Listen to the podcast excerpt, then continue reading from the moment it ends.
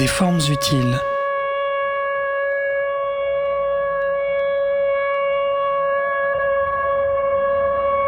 L'art et ses récits, une émission proposée par Fabiola Bodoy.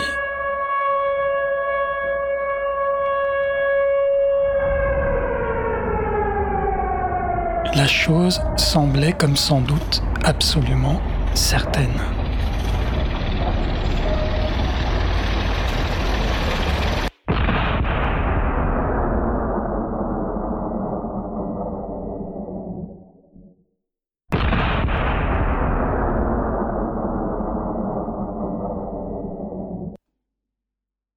Nous sommes sur Radio Cause Commune quatre-vingt-treize virgule un F M. Je suis en compagnie de mon invité, Ariel Kupfer, pour cette nouvelle émission des formes utiles. Bonjour Ariel. J'aimerais qu'on déroule ce récit sur l'art à travers le temps, mais aussi dans et avec l'espace, l'infiniment grand et infiniment petit, qu'il nous conduise aussi par les villes, qu'il croise les auteurs qui t'ont aidé à définir et préciser ta pensée, qu'il se lise à travers les disciplines que tu désorientes en diagonale. Je vais commencer par donner un avant-goût de ta pensée. L'île. Une île existe entre la mer du Sud et la mer du Nord. L'île voyage en silence. Un enfant l'habite, immobile et invisible. Des insectes gardent la pierre. La pierre respire le métal et le feu. L'eau abonde ainsi que les miroirs. Les pieuvres et les méduses cohabitent avec les dragons et les licornes. Toutes les choses et tous les êtres parlent le même langage, le même. Le temps ne passe pas. L'enfant joue et apprend, découvre et crée. La curiosité et l'émerveillement l'accompagnent. Tout sourit en secret. Il joue avec le sable. Il ne sait pas encore qu'il vient de la pierre et qu'il deviendra poussière ou pierre. Il n'imagine pas qu'il joue avec le verre. Il le tient dans sa main et le laisse couler. Il construit un château et la mer le dissout. Il ne sait pas encore que l'eau est l'union de deux gaz. Il joue avec l'innocence.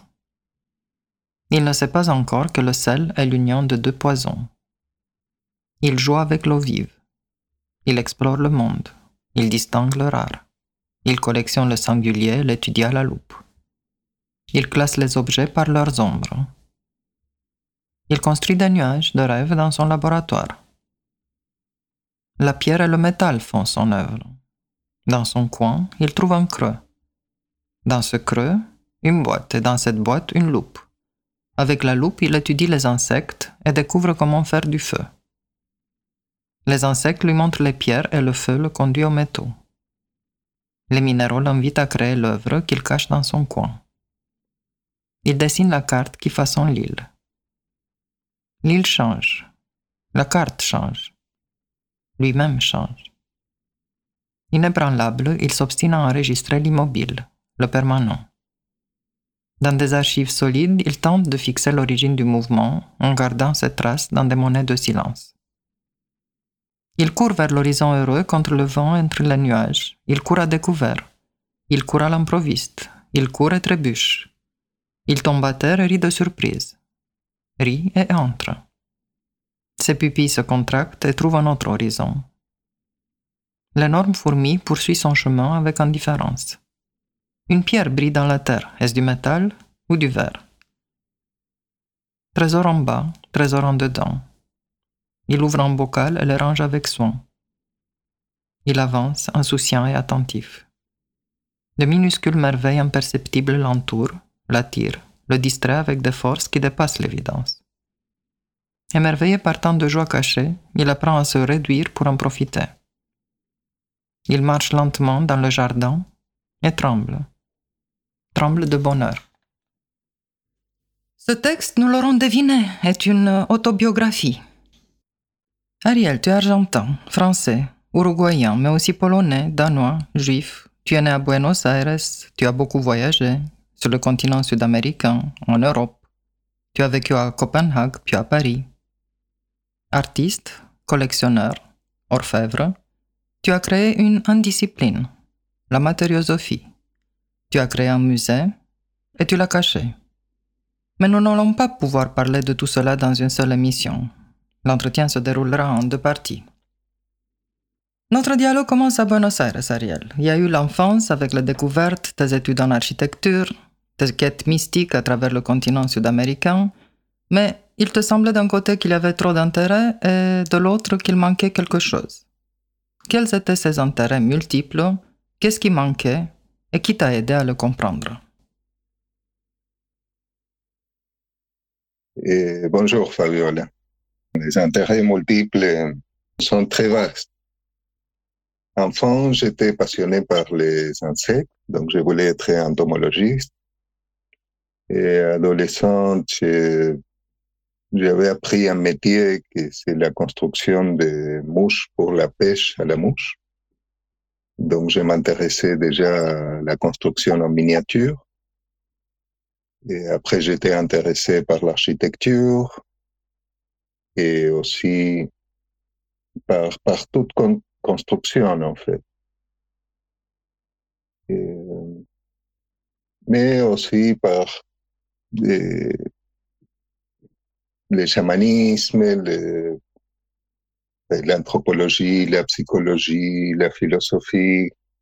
C'est seulement quand je suis arrivé à Paris, à travers des Roger Caillois et Gaston Bachelard, et aussi Henri Michaux, des influences que je suivais depuis l'Argentine, mais qui se sont épanouies à Paris. C'est grâce à ces recherches que j'ai pu intégrer tous ces atomes au centre d'intérêt dans une molécule, comme je l'appelle. Donc cette intégration est, est apparue à Paris autour de l'année deux mille. À Buenos Aires, tu as déjà appris quelques techniques d'orfèvrerie. Et c'est en, avec cette découverte des métaux que tu as trouvé matière pour développer ta pensée. Pourquoi les oui. métaux? Bon, je faisais de l'aquarelle, après j'ai fait de la céramique, mais il manquait quelque chose. Donc on n'a pas un accès facile aux métaux dans l'éducation. Et c'est pour cela qu'ils est, ils sont venus plus tard. Et ceux qui ont les, les métaux, c'est une résistance matérielle que je n'avais pas trouvée avec les autres moyens. Et c'est cette résistance qui Et t'a permis de...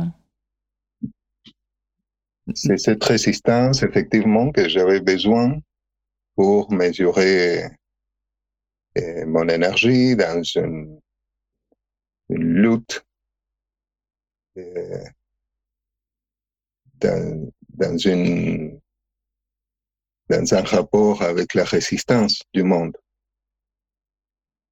Le mot approche diagonale, tu l'as entendu par hasard euh, lors d'une interview sur ton travail à Buenos Aires. Il te semblait déjà poser le mot sur euh, ta recherche. Plus tard, dans un de tes textes, approche oblique, figure cette citation du philosophe allemand du dix-huitième, Lichtenberg. Je cite, « La matière inerte n'est qu'une invention humaine, une notion abstraite. Nous attribuons aux forces une base inerte et l'appelons matière, alors que de la matière, nous ne connaissons justement que ses forces. La base inerte n'est qu'une chimère. » Peut-être peux-tu nous dire quelques mots sur cette citation et aussi qu'est-ce qui était déjà diagonal dans ton travail? Oui, ce sont deux questions. La, la citation de Lichtenberg est... montre quelque chose qui, qui n'est pas si évident. On continue à séparer matière d'énergie pendant qu'ils ne sont pas séparés, mais on n'a pas un mot pour les deux. Et donc matière et force fonctionnent ensemble. C'est pour cela que l'appeler inerte et c'est pas pertinent. Par rapport à, aux sciences diagonales que j'ai découvert effectivement grâce à, à une interview qui mentionnait que j'avais un, un regard oblique sur les choses Donc, on, on faisait une recherche et trouvait que Roger Caillois avait développé les sciences diagonales. Et par exemple, et si on étudiait les vols, comme fonctionnent, on commencerait, bon, les plus évidents, ce sont les oiseaux, mais les inventeurs du vol, ce sont les insectes. Après, il y a aussi un mammifère qui vole, les chauves-souris. Donc, ça rentrerait dans la recherche. Mais aussi, il y a des graines qui ont des dispositifs pour s'éloigner en volant. Il y a un écureuil qui, qui vole un peu. Mais si on pourrait l'élargir, c'est que les disciplines empêchent normalement. Élargir cette recherche sur la fonction du vol. On inclura aussi l'aéronautique humaine. Et si on ose, les pierres qui volent, qui sont les météorites, ou les météorides, météoroïdes. Astéroïdes? Oui, les astéroïdes. Et si on étudierait la lumière aussi, ça sera pas seulement euh, l'électricité, sinon toute la bioluminescence dans la nature. Donc ces approches traversent des domaines et des royaumes et, qui on sépare pour les étudier. Et ça permet de comprendre des continuités, surtout des continuités fonctionnelles et des homologies formelles. C'est pour ça que tu appelles euh, une discipline. Et oui.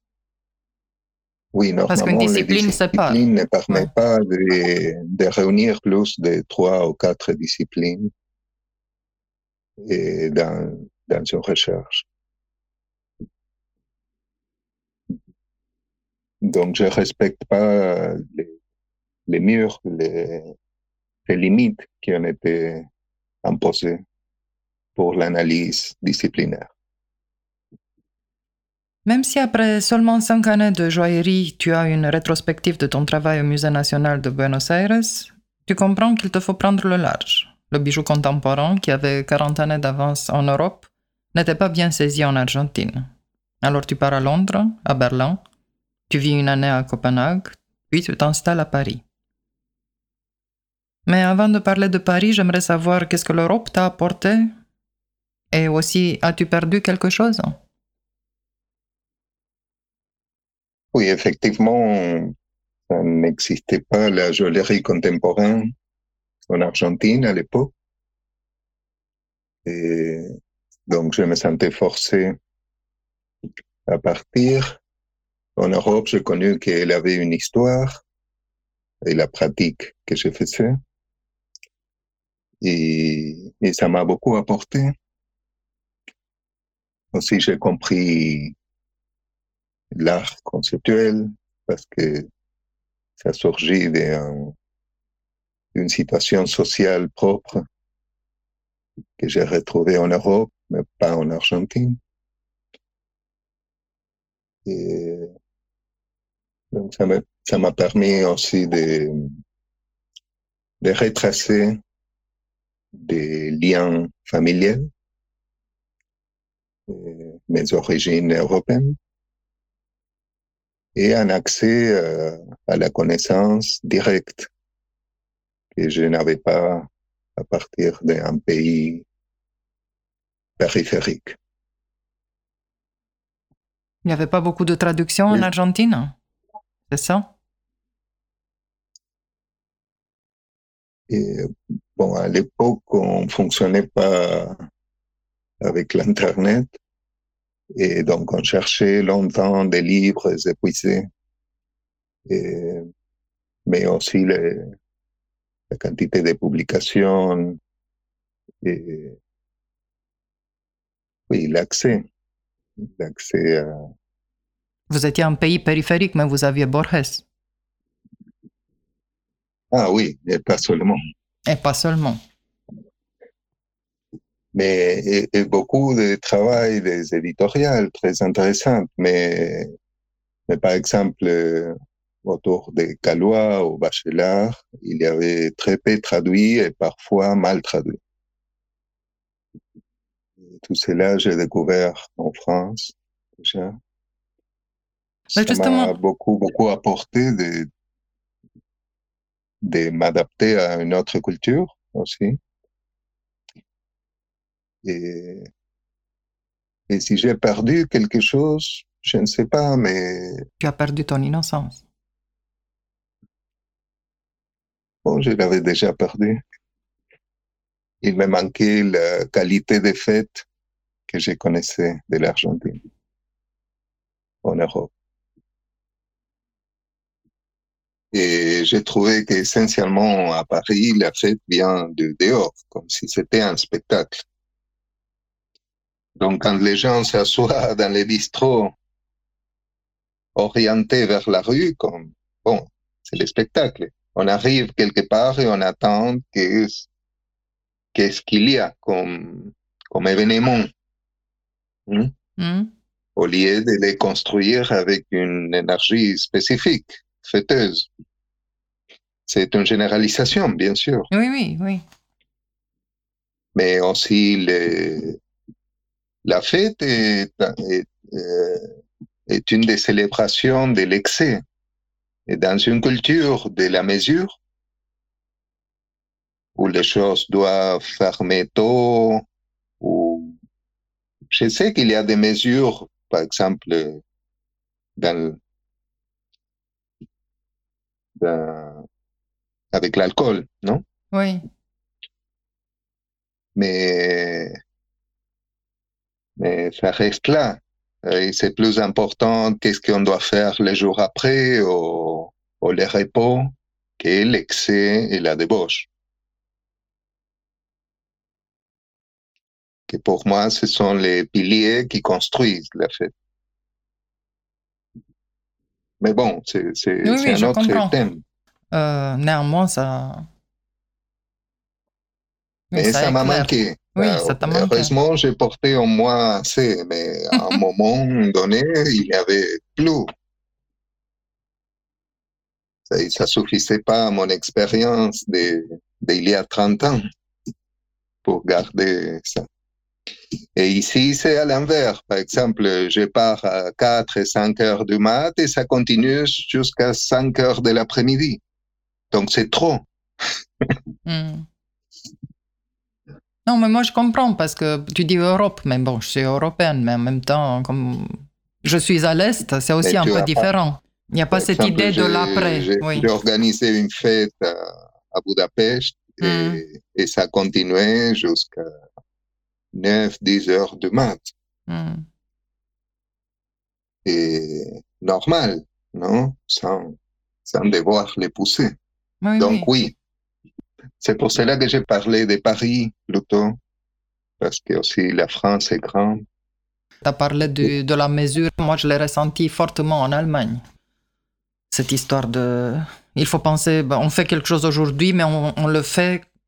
comme si c'était déjà demain, donc il faut penser au fait qu'il faut se reposer, que demain on a des choses à faire, on ne se consomme pas, on ne brûle pas, on se retient. Bon, il est, Europe pour moi est séparée entre de, la réforme et la contre-réforme. Mm. Ça veut dire la, gérer tout à partir de la raison ou revenir aux passions, aux émotions. Donc, tout, tout ce qui est rationnel et appartient à l'Europe nordique et à ce euh, fonctionnement capitaliste qu'on a. On doit être froid et rationnel pour faire un bon business, non?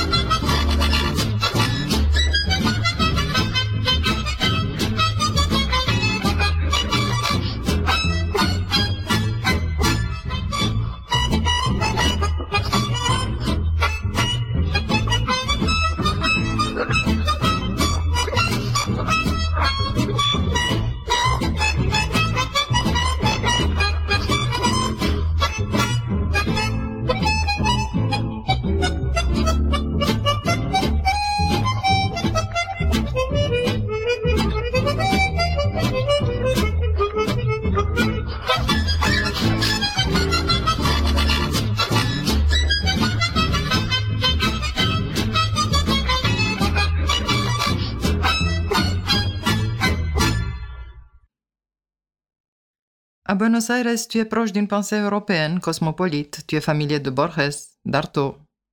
Tu as un petit aperçu des écrits de Roger Caillois, mais la vraie rencontre avec sa pensée, c'est à Paris. Elle va être déterminante pour ta pensée. Qu'est-ce qu'il y a dans la pensée de Caillois qui t'a... qui a réveillé la tienne ou qui a apporté en plus à tes intuitions ou qui a donné un coup de fouet à tes intuitions? D'un côté, comme on a parlé, son approche diagonale, oui. Mais aussi sa passion pour les pierres. Et, et autant Bachelard que Caillois ont cherché une, une logique, les structures de l'imaginaire. Et c'est cela qui m'a apporté définitivement eh, la possibilité de, d'intégrer mes intérêts à partir des structures internes qui les liaient dans mon imagination. André Breton dit dans un texte « C'est donc sans les arrêter le monde du monde que les pierres laissent passer l'immense majorité des êtres humains parvenus à l'âge adulte, mais ceux que par extraordinaire elles retiennent, il est de règle qu'elles ne les lâchent plus. Partout où elles se pressent, elles les attirent, et se plaisent à faire d'eux quelque chose comme des astrologues renversés. »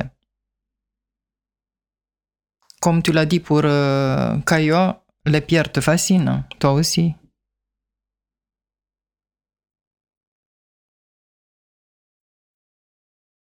Oui. Et... Bon, Breton eh, explique bien ce, ce que j'ai ressenti avec les minéraux. Donc, j'étais attiré, mais finalement, je travaille pour eux. Pour elle. Et c'est trop fort, cette attirance, pour la considérer seulement une fascination. Tu es à leur service. J'essaie de, de montrer ses propriétés, son langage, et de, de déchiffrer ses besoins. Tu parles des pierres précieuses, des pierres que tu utilises, euh, ou les pierres que tu utilises dans, dans la joaillerie, dans ton travail? Des, des, des minéraux en général. J'ai, j'ai commencé avec le travail des métaux. Et, et les pierres précieuses, après, je l'ai élargi à tout le monde minéral. Tu as un autre texte, La voie minérale. Tu dis, avant que la vie apparaisse, la nature s'exprimait déjà en forme spontanée. Des forces originelles se sont coagulées en pierre qui gardent encore en elles la mémoire du cosmos. Leur état brut primitif est le siège de tous les possibles. Tu dis aussi, la pierre engendre la vie, la vie engendre la pierre. Pourrais-tu expliquer cela? Oui, le lien entre la vie et la pierre est, est trop profond et trop intime. Dès que la vie est apparue sur Terre, euh, elle a engendré une quantité énorme de nouvelles espèces minérales, trois mille cinq cents, je crois. Donc, normalement, on les sépare comme des domaines séparés, mais ils sont intégrés dans une seule continuité. Chez nous, ça s'exprime à travers les squelettes et la maison. C'est la continuité minérale qui nous habite. Ça veut dire notre équilibre, soutien, et efficacité dans tout mouvement dépend de notre squelette. Oui. Le monde minéral a toujours apporté ce qui est soutien et protection. Donc on continue avec ces forces minérales. En se soutenant avec les squelettes et en se protégeant avec des maisons ou en créant des exosquelettes comme les, comme les villes. Tu as dit qu'il y a eu environ trois mille cinq cents nouveaux minéraux qui sont apparus euh, une fois que la vie est apparue sur Terre. La vie engendre les pierres. Et comment la pierre engendre la vie? Sans pierre, il n'y a pas de vie. On serait du gaz et de la poussière. J'essaie de comprendre. Si on a un regard un peu plus, plus vaste, et si on change d'échelle, dans le cosmos, la poussière s'organise pour créer une étoile qui va organiser la poussière dans un corps plus vaste qui s'appelle système solaire. Et donc la poussière s'organise en pierres qui vont s'organiser en planètes, astéroïdes, comètes et lunes. À partir de là, euh, tout est possible, toutes les combinaisons et transformations minérales qui apparaissent pour créer des cosmos. La vie est une des possibilités du monde minéral. Après, tout redevient poussière, il y a une désorganisation des pierres et tout redevient poussière et gaz. Donc la vie dépend du monde minéral. La pierre te fascine, mais il y a aussi le petit peuple qui nous habite qui, qui t'intéresse. Dans un autre texte, euh, La vie microbienne, tu dis « Le corps humain contient une véritable histoire de la vie sur la Terre. Leurs cellules, il s'agit de bactéries, maintiennent un environnement riche en carbone et en hydrogène, comme celui de la planète au début de la vie. Elles vivent dans un milieu composé d'eau et de sel, exactement comme les mers primitives. Les êtres humains sont devenus ce qu'ils sont par la réunion des partenaires bactériens dans un environnement aquatique. » Pierres, plantes, insectes, animaux. Pour toi, il n'y a pas de séparation. Tu vois une continuité entre tous ces, ce qu'on appelle des, des règnes. Oui, bon, les, ce qu'on appelle les vivants est une continuité microbienne. Donc, pour arriver à comprendre le monde minéral, son langage, il faut se décentrer de l'anthropocentrisme. Les bactéries, c'est ce qu'on considère le plus éloigné de nous avant les, les pierres. Mais on est essentiellement des bactéries. Donc, pouvoir se mettre à la place d'une bactérie, pouvoir regarder à partir du point de vue de la vie, je trouve que ça donne... Une amplitude. Ça nous permet de penser autrement et de, de comprendre l'humain et à partir d'une autre perspective, bien plus claire que la nôtre et bien plus proche du monde minéral. Donc, je trouve que c'est en fonction de décentralisation du regard et un approchement à ce qu'on considère le plus éloigné, que c'est le monde minéral, qui en fait c'est le plus proche, c'est pour cela qu'on ne les voit pas, comme les os. Tes créations même sont des constructions euh, métaphoriques, philosophiques, des formes étonnantes de pensée et d'enseignement que j'ai presque envie d'appeler des formes utiles. Pourquoi le choix de l'orfèvrerie, Ariel? Bon, on a parlé déjà de la résistance des matériaux. D'un autre côté, j'étais fasciné par l'extrêmement petit. Donc, si on les relie, ça donne un métier du petit. Alors, t'aurais pu faire des sculptures toutes petites. Pardon? T'aurais pu faire des sculptures toutes petites. Oui, c'est ce que j'ai fait aussi. Et ce qui est intéressant aussi dans la joaillerie, c'est que tous les, toutes les techniques métallurgiques sont réduites dans un seul métier. Si, si on agrandit la taille, on va vers les fondeurs, les, les graveurs, comme les forgerons.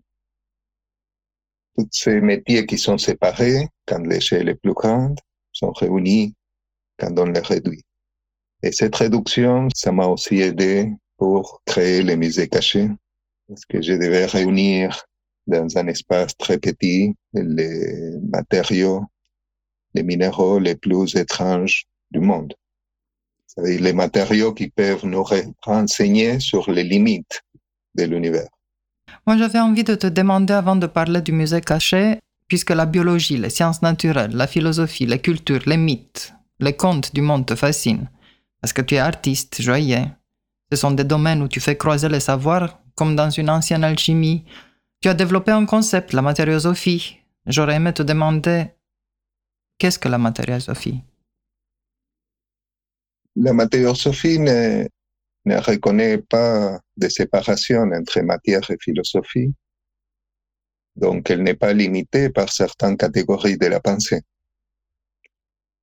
Elle résiste à être définie et classée parce qu'elle questionne la division hiérarchique entre sujet et objet, entre culture et nature, entre vivant et inerte, où elle ne perçoit qu'une continuité. J'ai trouvé que matériosophie était bien plus intéressante pour comprendre l'alchimie aujourd'hui. Ça veut dire une, une pratique ancestrale qui, bon, c'est la mère de la chimie, donc jusqu'au dix-septième siècle. Et il n'y avait pas une division entre euh, la pratique des transformations des essentiellement des métaux, et la philosophie qui surgissent de ce type de travail. C'est pour cela que j'ai frappé le mot matériosophie, parce que l'alchimie est pleine de malentendus aujourd'hui. Une fois qu'on a séparé les études physico-chimiques de la philosophie. Tu aimerais dire quelques mots euh, sur euh, ce que tu as appelé l'art naturel ?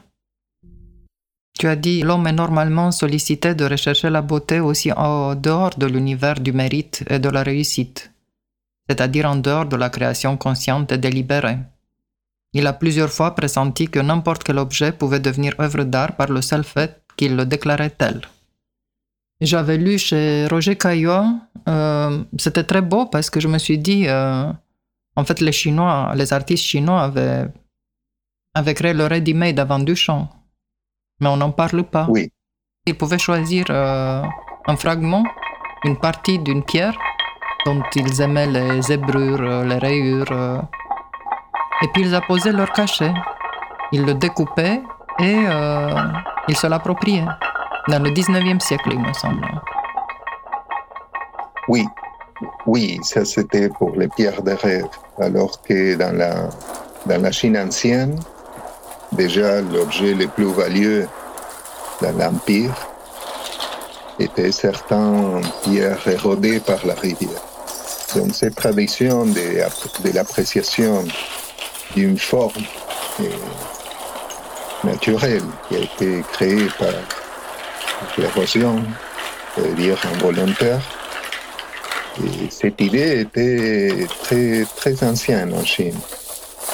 Pendant qu'en Europe, elle apparaît autour du seizième siècle, à l'époque de découverte, quand on a commencé à amener tous les matériaux et objets bizarres qu'on rencontrait autour du monde. Et à partir de là, on a créé les cabinets de curiosité qui ont abouti à, au musée d'aujourd'hui. Et un espace de recherche, de compréhension de la réalité.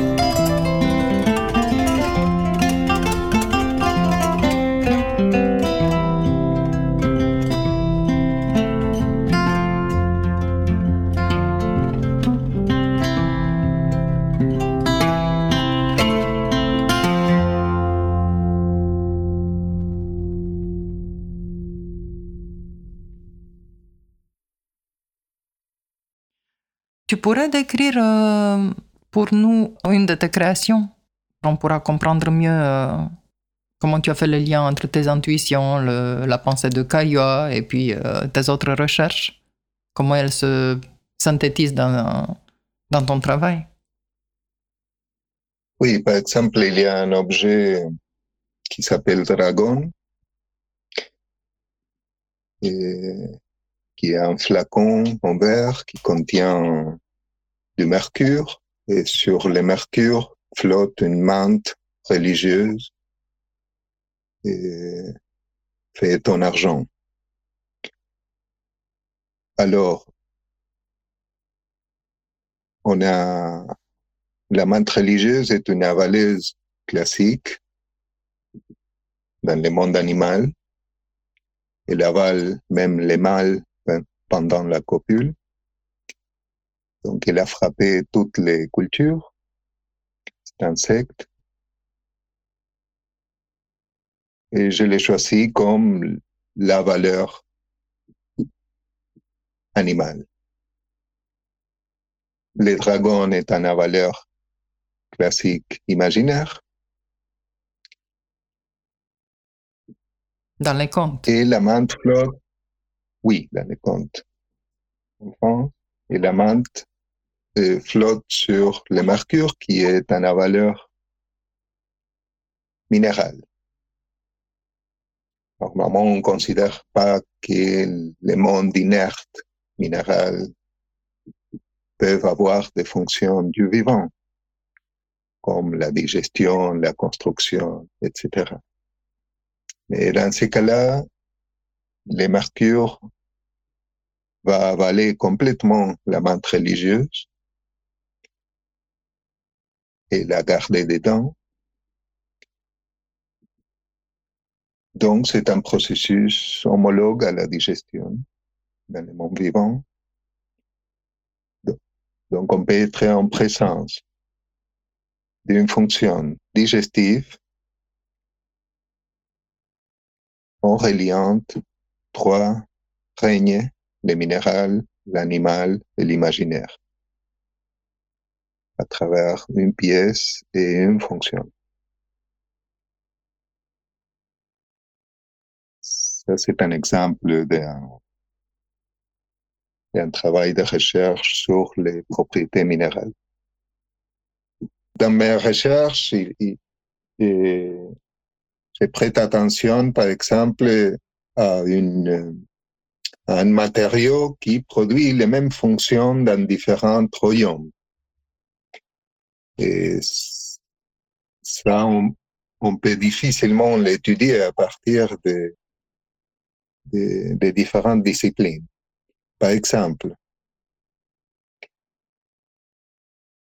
et on considère qu'à partir de la découverte de, de, de télescopes et de microscopes, et on a développé largement l'optique.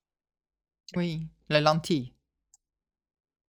Oui, la lentille est faite de, de la silice. Et c'est, c'est du verre. Donc, oxyde de silice. Mais le même matériau est utilisé par des micro-organismes dans l'eau pour créer leur maison optique en verre et en quelques minutes. Par exemple, la même fonction, l'optique, parce que ces organismes mangent de la lumière. La photosynthèse. Dans différents... Oui, oui, c'est avant les plantes, ce sont des algues unicellulaires. Et donc, je me demande comment, comment est possible cela. Par exemple, les pierres de Paris sont constituées de microsquelettes, des organismes unicellulaires. C'est la même formation qu'en Égypte. Donc, ces microsquelettes sont, sont des constructions énormes, faites avec, par les micro-organismes en calcaire. Mais pourquoi si énormes? On ne sait pas. Mais si après, les humains, avec les mêmes pierres, fait des mêmes squelettes et construit des monuments énormes comme les pyramides d'Égypte ou, ou Notre-Dame. Et il y a une continuité fonctionnelle en différents royaumes, des royaumes qui, qui on, on relie pas. Donc c'est là où je vois qu'il y a une force de la matière. Donc c'est la matière elle-même qui rige euh, ou guide une fonction en différents règnes. Par exemple aussi, euh, on a inventé la boussole avec la magnétite, un aimant naturel. Mais j'ai découvert qu'il y a des bactéries qui, pour s'éloigner de l'oxygène, de l'atmosphère et se rapprocher au fer du centre de la Terre, ont créé avec la même pierre des dents et une boussole et une orientation magnétique dans l'espace. Et la même fonction, à nouveau, dans des royaumes très différents. Et la fonction est guidée par les minéraux. Donc ça m'a toujours étonné, cela, et ça m'aide à construire ces continuités qu'on a découpées pour une meilleure analyse disciplinaire. Un texte que, que tu as écrit qui s'appelle « Objet-outil ». La main, libérée du sol par la curiosité des objets, manipule son environnement jusqu'à créer le premier outil. Objet et sujet échangent des fonctions. La capacité de préhension permet de saisir les pierres et de les jeter ou de les accumuler en formant des murs. La matière dure invite à la lutte, établit la distance et la perspective. La percussion développe le coup avec précision, avec force ou les deux. Rêve d'impact de la météorite au marteau. Ainsi, on découvre la découpe et la nécessité de diviser, classer et tout mesurer du couteau à l'encyclopédie. Il ne suffit pas de modeler des bols et des vases. Seule la maîtrise du feu permet une véritable protection et l'inévitable défi, transformer la matière. Le métal déclenche la technique. Rêve démiurgique, oui, mais pas de l'homme, mais de la matière elle-même. Quand elle rêve, l'homme travaille.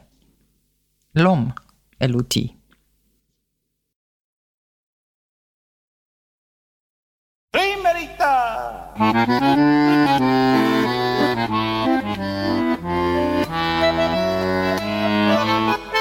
Thank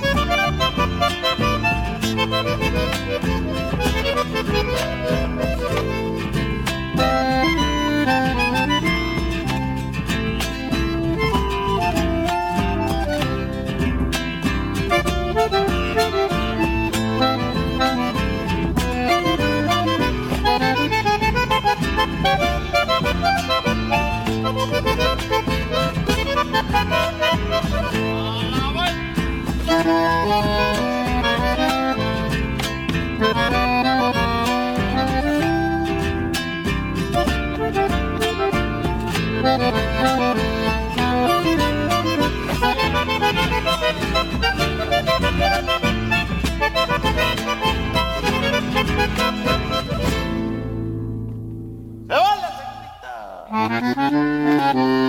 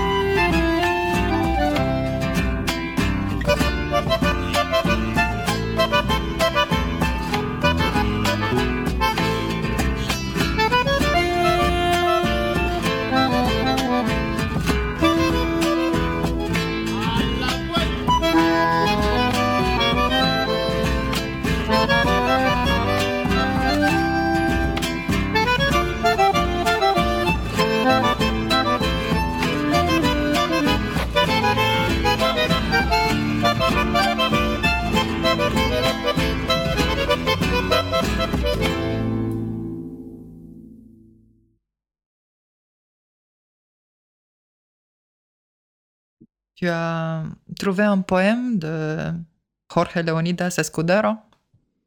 Oui. Tu pourrais le lire pour nous en espagnol et puis je pourrais tenter euh, sa traduction en français qui va être mauvaise, mais au moins ça donnera le sens euh, à nos auditeurs et auditrices. Oui, il était un poète argentin, chercheur d'or euh, et joueur. ¿Qué pasó? Manera de quererte, piedra pelada, digo, hasta perdérseme la vista, en azules oeste, cerros lagartos donde subí, para en sus crestas verme como nunca. Esto me abunda en quererlo decir, desde que estuve encaramado en pórfidos estuve, y en cuanta roca sin motivo otro que verme ahí. Y en cierta vez recuerdo una escalada que terminó en adoración. No sé, no supe bien, o qué, o eso inexplicable, cuando llegué a una altura donde cielos y cumbres me abrazaron, caí de rodillas y lloré. Que s'est-il passé? Manière de t'aimer, Pierre Palladige, jusqu'à ce que je te perde de vue, dans le ciel de l'ouest des collines lézardées, où j'ai grimpé pour me voir sur leurs crêtes comme jamais auparavant. Ce qui me pousse à vouloir le dire depuis que j'étais perché. Sur le porphyre j'étais, et sur tous les rochers sans autre raison que de me voir là. Et à un autre instant, je me souviens d'une ascension qui se terminait en adoration. Non, je sais. Je ne savais pas tout à fait, ou quoi, ou cela, inexplicable. Quand je suis arrivé à une hauteur où le ciel et les sommets m'ont étreint, je suis tombé à genoux et j'ai pleuré. Merci Ariel pour cette... Très bonne traduction. Merci Fabiola. Nous approchons de la fin de cette première partie de l'entretien. La deuxième partie sera consacrée à l'influence de la pensée taoïste, à ton étude de Feldenkrais, à la fonction du trésor pour l'imaginaire, à la création et au fonctionnement du musée caché. Puis nous allons, comme toujours, évoquer la responsabilité de l'artiste et les formes utiles. On va se quitter. Bon, j'espère que ça pourra apporter à la confusion générale.